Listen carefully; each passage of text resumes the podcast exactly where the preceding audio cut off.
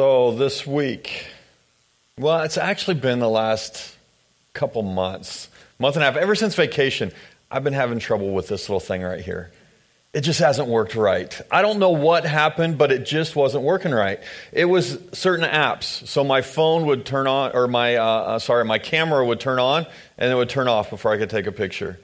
And then texting started to go weird. Like I couldn't send any pictures at all. And then I realized that while I was on Wi Fi, I couldn't text at all. So I'd have to get off Wi Fi wherever I was at to receive a text.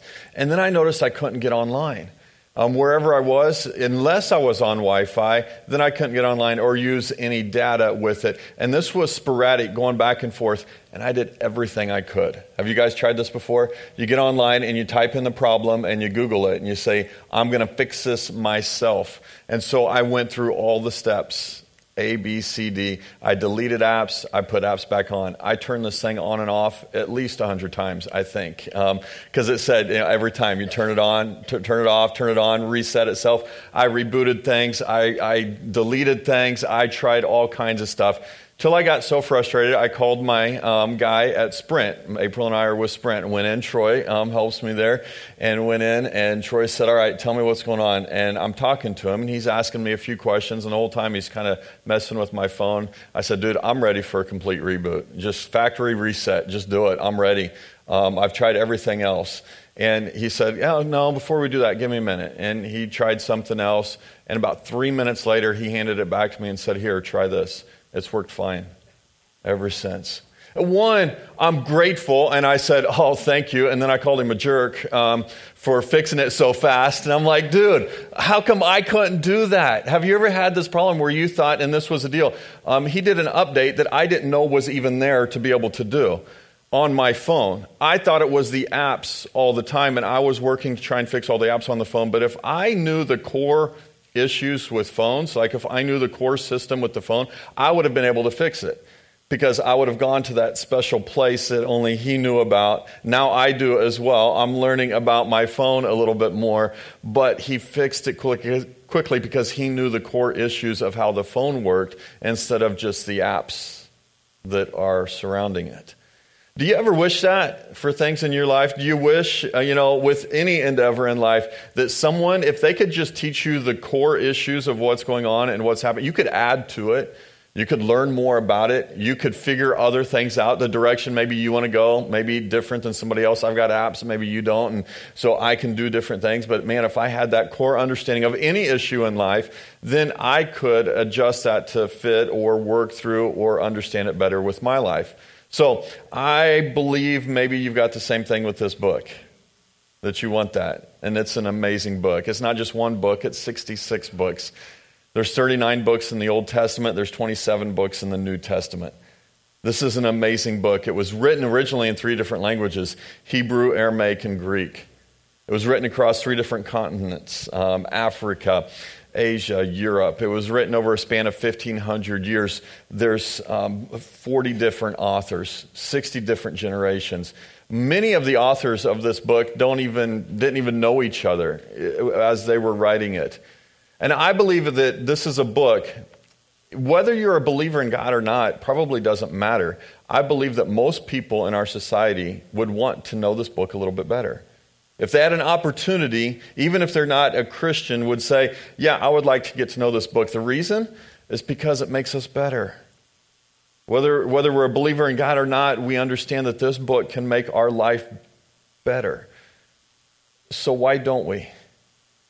I think that would be a big question. Why don't we then get to know this book? I think there's a couple reasons. One, we're too busy. Um, we're just busy, and this is a big book. I just described it, and you're like, I don't know Aramaic or Greek, and I'm not probably going to learn it, so how do I understand it? I know the one you have maybe is in English, but to really get to know it, and you're thinking, yeah, if I'm really going to understand it, I don't have time to dig into that big of a book. There's a lot to it. And I don't know where to start. There's so much there. How do I, where do I go? What do I do? How do I jump in? If someone could just teach me the core, what is about this book, then maybe I could learn some more about it. If I had a basic understanding of this book, then I could add some things to it and around it. So, what if there was a resource that was available to help you understand even some of the most important verses in Scripture? Well, this is what Crestview is all about. We want to help you grow. We want to help you, so we're going to try and give you as many resources as we can to help you with that. And here's a book I want to introduce you today. Um, this is a new book. It's only been out a few months. It's called Core 52. A friend of ours by the name of Mark Moore. Um, he used to be a professor at a Bible college in um, the Ozarks in Joplin, Missouri. He is now a pastor in Phoenix, Arizona. And he has taken 52, what he calls core verses throughout Scripture, and said, if you can learn these 52 verses, man, I think you can keep adding to it then and understand what Scripture is teaching. And there's, there's a lot to this book. He's got a chapter for each one of those verses that he writes about. They're small, just a couple pages each. And the idea is that over a year, so 52 weeks, you can spend one week with each one of these verses, and at the end, you've got something there that you can continue to build on. So we've got some of these books um, out in the lobby. I'd love for you to grab one. We're asking a donation of 15 bucks just to help us out with it. That's how much they cost us. We're not making any money off of it. But if you got 10 bucks, if you have 5 bucks, I don't care. Um, take one, give me or Shelly or put the money in the offering. We're not too strict about it. If you got 20 bucks, and you want to help somebody else buy a book or 30 bucks and buy somebody else a book, that's something that would be um, helpful in that. So I want to read a section out of this right at the beginning. This is his introduction. He says, The positive impact of Scripture on individuals, families, and society has been proved time and again. One study involving 100,000 people over eight years showed dramatic results. The research showed that those who engaged the Bible four or more times a week experienced far less destructive behavior, 62% less drunkenness, 59% less pornography, 59% less sexual sin, 45% less gambling. These results were not from guilt manipulation, but rather the mark of personal transformation. The positive message of Scripture allowed individuals to reduce bitterness by 40%, destructive thoughts by 32%, isolation by 32%, inability to forgive by 31%, and loneliness by 30%. Bible engagement improves your self esteem, family structure, and social interactions. It's the single most powerful predictor of spiritual growth. So, if you want to know the Bible better, you'll be better for it. A tool to help you understand and grow. Grab one of these. Um, we're, we're, also doing this um, RightNow, media. This is something that we offer to the church. It's kind of like Christian Netflix. Um, and there's a subscription for this, but the church covers it. So for you, it's free. All you have to do is let us know that you want in, and you can download it on your Roku. You can get to it from your computer, um, on your phone. There's an app for this. You can watch Bible studies and get helps and support. There's thousands of videos on there um, to help you with it. It's, it's an amazing tool that I want you to tap into. This will help you understand Scripture better. Um, your phone, if you don't have the Bible app, get your Bible app open today. Look at the live event. Follow us each week on that. There's some good stuff there. Rooted, we just saw a commercial for that. It's a way to help you get into not just an understanding of Scripture, but with other people that will help you grow along. So, this is where we're going today, too. We're going to go to the core of what I think Scripture is about, and that's the Gospels. We're going to start a series today on the Gospels. So, we're going to start studying Matthew, Mark, Luke, and John. These are the four Gospels. Excuse me, they're the first four books in the New Testament.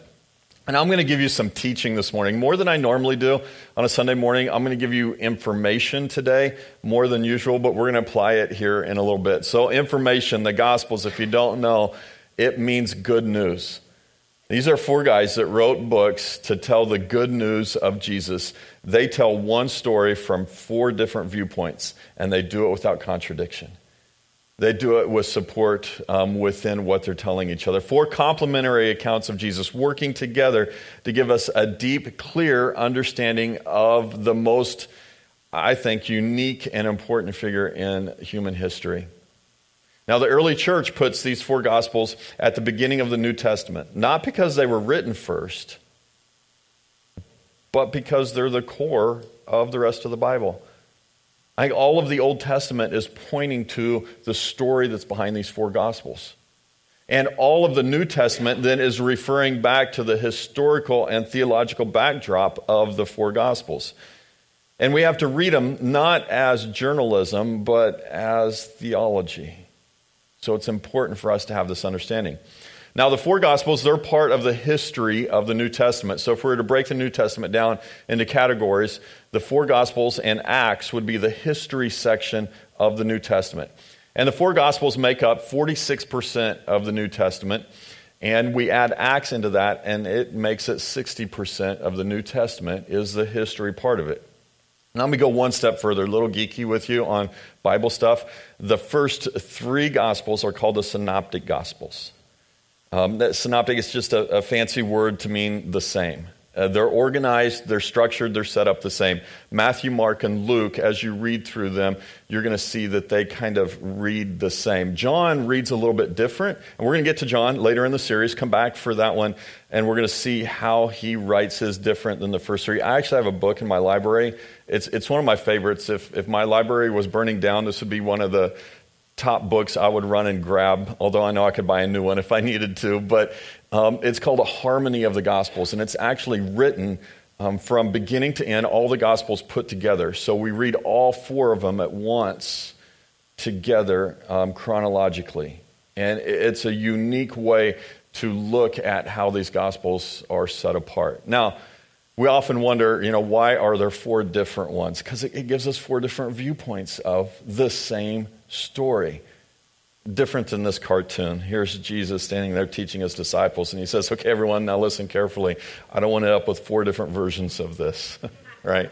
And oftentimes we might read the Gospels thinking, That's what happened. How come, why didn't just one person tell it? Because we're getting four different viewpoints of the same story and it's a beautiful thing when we sit back and read it. So let's look at Matthew then. If we look at Matthew, the person, and try and understand where he's coming from and what he's teaching us. Um, he's also known as Levi. If you read the same story in Mark and Luke, you're going to see the, the name Levi come up. That's also Matthew. He was a tax collector. He was a Jew, but he was kind of a traitor to the Jews and became a tax collector for the Romans, which means the Jews really didn't like him that much. Probably wealthy.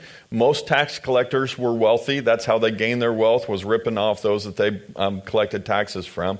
He became a disciple of Jesus, an apostle for Jesus, probably a little older than the other apostles. And the reason we come to this conclusion, at least for me, it's how I come to the conclusion, is because he was a tax collector. And teenagers probably weren't tax collectors yet. They probably weren't old enough to have a career, and he had a reputation already, so he had been doing this a while. And so I would assume he's older than some of the other apostles that we see are young fishermen that they talk about leaving their families um, to go. So probably one of the older ones.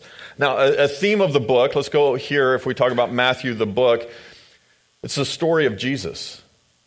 It's all the Gospels, that's what they each tells the story of Jesus. Now, this one, though, was written primarily to a Jewish audience. Because Matthew was a Jew, he was writing to the Jews and trying to get them to understand who Jesus was.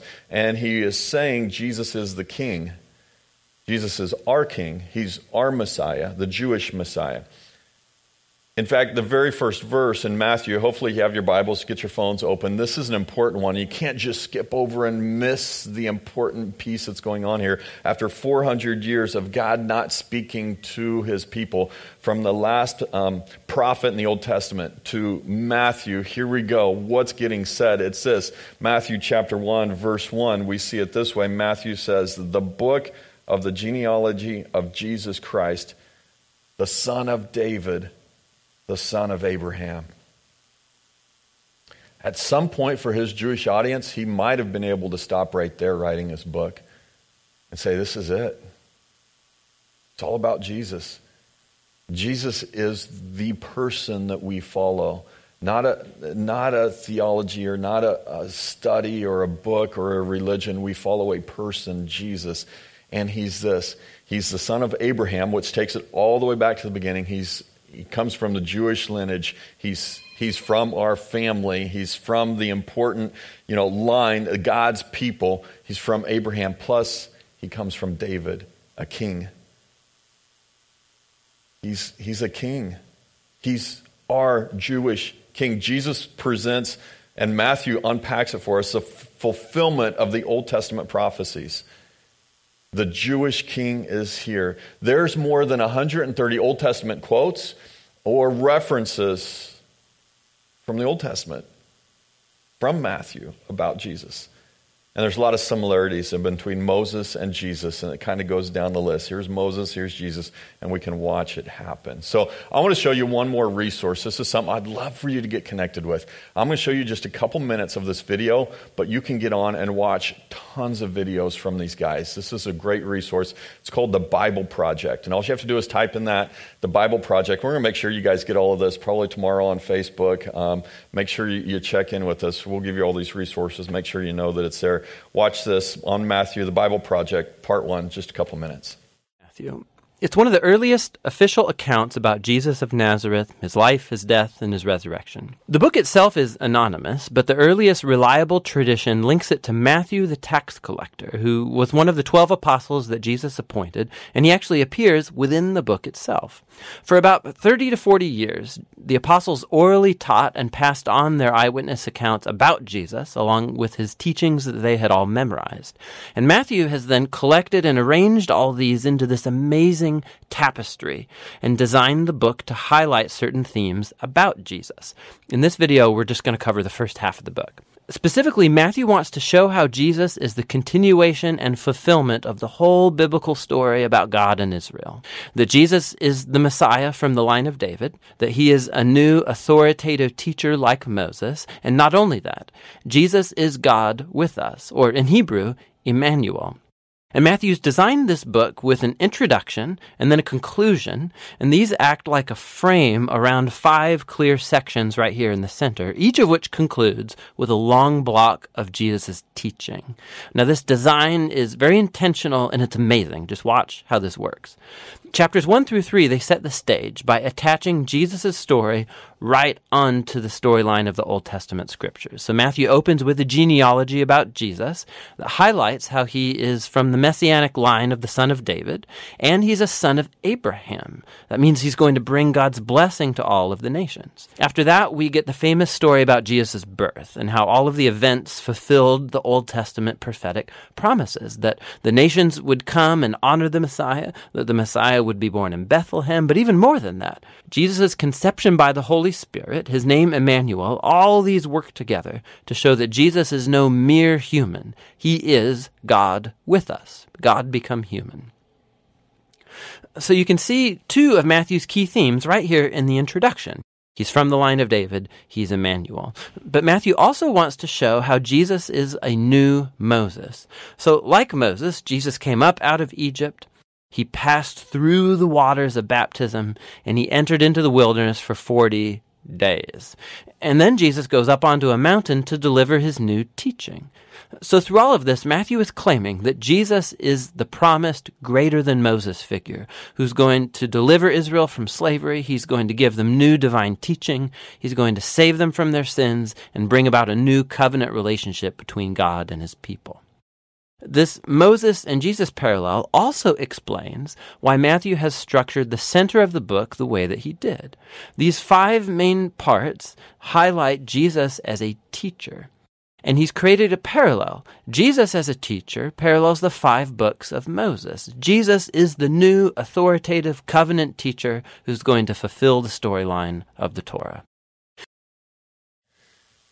Now, if you're like me, I want to watch the rest of it. Why'd you stop it? You know, can we finish this out? Go, go watch it. Usually, when I watch some of these um, from this group, um, the Bible Project, I've watched them a couple times. Um, at least I watch them over and over. I'm like, I got, I got to get this. They do a great job of unpacking it. Um, a theologian by the name of William Barclay, he, write, he writes this about Matthew. He says, When we turn to Matthew, we turn to the book which may well be called the most important single document of the Christian faith. For in it we have the fullest and most systematic account of the life and teaching of Jesus. So, no, we're not going to get into all those categories that they unpacked in the five different categories. We're going to get to the one. What would Matthew teach us today? If he were here today, what would he say to us? What would be the theme, you know, behind it? He, he was a rebellious Jewish guy that, that started to work for the Romans and became a tax collector. So what would he say? You know, the tax collectors, they were hated. Um, they were outcast, more, even more than the Romans because they traded their own people to go work for them. And they willingly did it and usually then stole from their fellow people in order to earn a living. And then they lived an extravagant lifestyle. Matthew, the tax collector, then came from one of the lowest sex, sections of society. And he had absolutely no inherent goodness in him. In fact, usually when Matthew was talked about before he became an apostle for Jesus, was Matthew the sinner. More than even Matthew the tax collector, is Matthew the tax collector, Matthew the sinner. So, why would Jesus choose him? But he did. He came to Matthew and he said, Follow me. The way Matthew unpacks it, chapter 9, verse 9, it says, As Jesus passed from there, he saw a man called Matthew sitting at his tax booth, and he said to him, Follow me. And he did. Now, I'm not going to go too far down this road, but I do want us to think about it like this. I I don't think this was the first introduction of Matthew to Jesus. I believe that Matthew probably had heard him preach before, had heard him teach before. I had watched some of his miracles, had, knew who this guy was, maybe followed him a little bit from a distance. So when he said, Follow me, he wasn't getting up and following a stranger or blindly putting his faith out there. I believe that he knew who Jesus was maybe wishing that he would ask him. And when he did, he jumped at the chance, knowing that Jesus could do something amazing for him. And when he said, Follow me, Matthew jumped and followed him. Now, to understand Matthew a little bit, let's look at one of the other Gospels. If we look at the Gospel of Luke, when Luke tells the story, I love how this unpacks. Luke says it this way, chapter 5, verse 27. After this, he went out and he saw a tax collector named Levi, that's Matthew, sitting at his tax booth at the table where he t- collects taxes. And he said to him, Follow me. And leaving everything, he rose and he followed him. Leaving everything. That's that's commitment. I think that's a little extreme. He left everything behind. He left a table probably full of money. He left a career that he had built up, a daily engagement of sinful behavior. He left it behind. Um, he left everything. And, and Luke was written in Greek. So we have to go back and usually do some word studies and try and figure out. So in Greek, do you know what the, the word everything in Greek, how we translate that to English, what that means? It means everything. it's the same. Everything. His loyalties, his priorities. He left all of that to be a follower of Jesus. I think Matthew, he left all that, that he was about I think Matthew challenges me in this. Because there's things that I like to keep on the table. Things that I like to say, no, I want to hang on to that a little bit longer. I don't want to let that go. I'm not sure that I'm quite there yet. I still want to hold on to certain things. I'm not sure I really want to dive in and learn the scripture because it might challenge me in my life. I'm good keeping it at a distance so I can keep my life the way I want it and I can keep just Christianity as a religion um, and not really jump in. Um, but man, he challenges me. So here's the question I think I have for you. Does that mean that I have to leave everything? Do I have to quit my job um, and become a pastor in order to be a follower like Matthew? Well, no. Well, well yes. No, no, yes. I don't know. This is tough, right? We're, we are. We're called, okay, maybe you're not called to quit your job, but I think you're called to be a pastor. Maybe you're not called to quit what you're doing. Maybe God has you right where He wants you, but He's calling you to quit you and to follow Him. You still have a family, you still have kids, you still have responsibilities. I get it. You still have things that you do in your life, you still have a job, and I don't know that He's calling all of you to quit that or to leave all of that, but he is calling you to follow him. I think Matthew would tell you that there's nothing that he left at the table that is more valuable than what he gained by choosing to follow Jesus. There's nothing that, that he earned by doing that. It's what Jesus had done for him that gets him to where he's at. And this is a man, by all human accounts, had no business moving from the tax table to the table of Jesus and being invited there. A man who was far from the kingdom of heaven. Why did Jesus allow this man to move from his tax table to the table that Jesus had set and to the table that Jesus wants him to join and be a part of? Why would Jesus allow this man to be there? It's because Matthew said yes. That's why. Because Matthew said, I'll follow. When Jesus asked him, Hey, follow me, and Matthew said, Okay, I'll follow you, that's what got him there. That's all it takes. We don't have to do anything because Jesus has done it for us. And I think the lesson of Matthew for us, when we look at this big book for us, now, yes, it was written to Jewish audience. Yes, it was to say that he is the king of the Jews. For us, it's to say he's there for everyone. No matter what you've done in your past, no matter who you are, no matter, no matter, he's asking you to come and follow. And the only thing you have to do is say, okay, and get up and follow. And it's not just for us, it's for anyone. For our friends that maybe we don't think they're worthy enough, it's for them as well. So if you're still considering Christ, you're still unsure, Jesus is making an invitation to his table, and he invites everyone to be a part of that. He wants everyone to follow him, to follow him in baptism, to follow him exclusively, to follow him into eternity.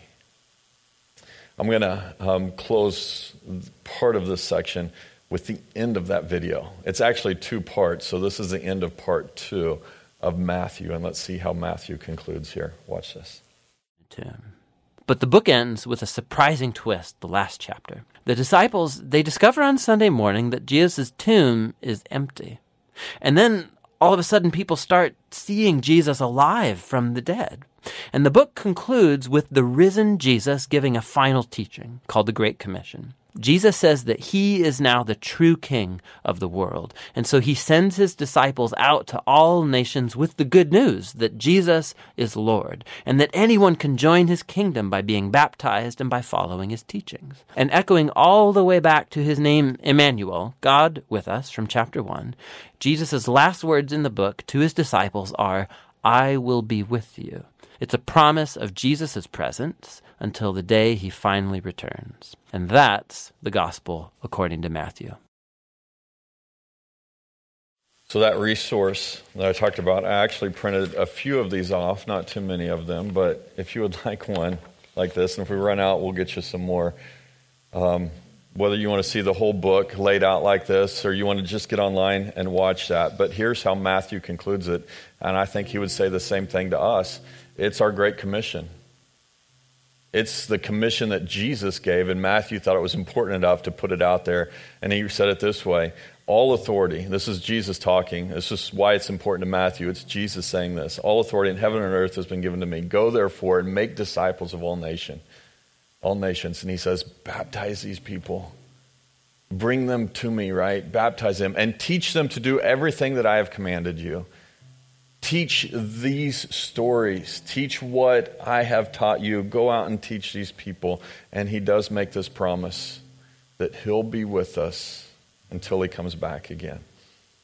And I see it, Matthew lived this out. Matthew lived this great commission. There was a story, um, I think Luke tells a story in his gospel that Matthew invited all his friends over for a party one day. All his friends a bunch of sinners, a bunch of tax collectors, and a bunch of sinners. And then he invited Jesus to the same party so that they could meet Jesus. So let's do it, all right? Throw a party sometime with all your friends, all your heathen friends that you know. Throw a party sometime. Invite me. I'm not Jesus, I know, but I would come and introduce them somehow. And let's get them to what Matthew teaches us, which is to get them to the King, Jesus. If you would, let's stand and prepare our hearts for a time to remember what Jesus did for us. Let's stand together.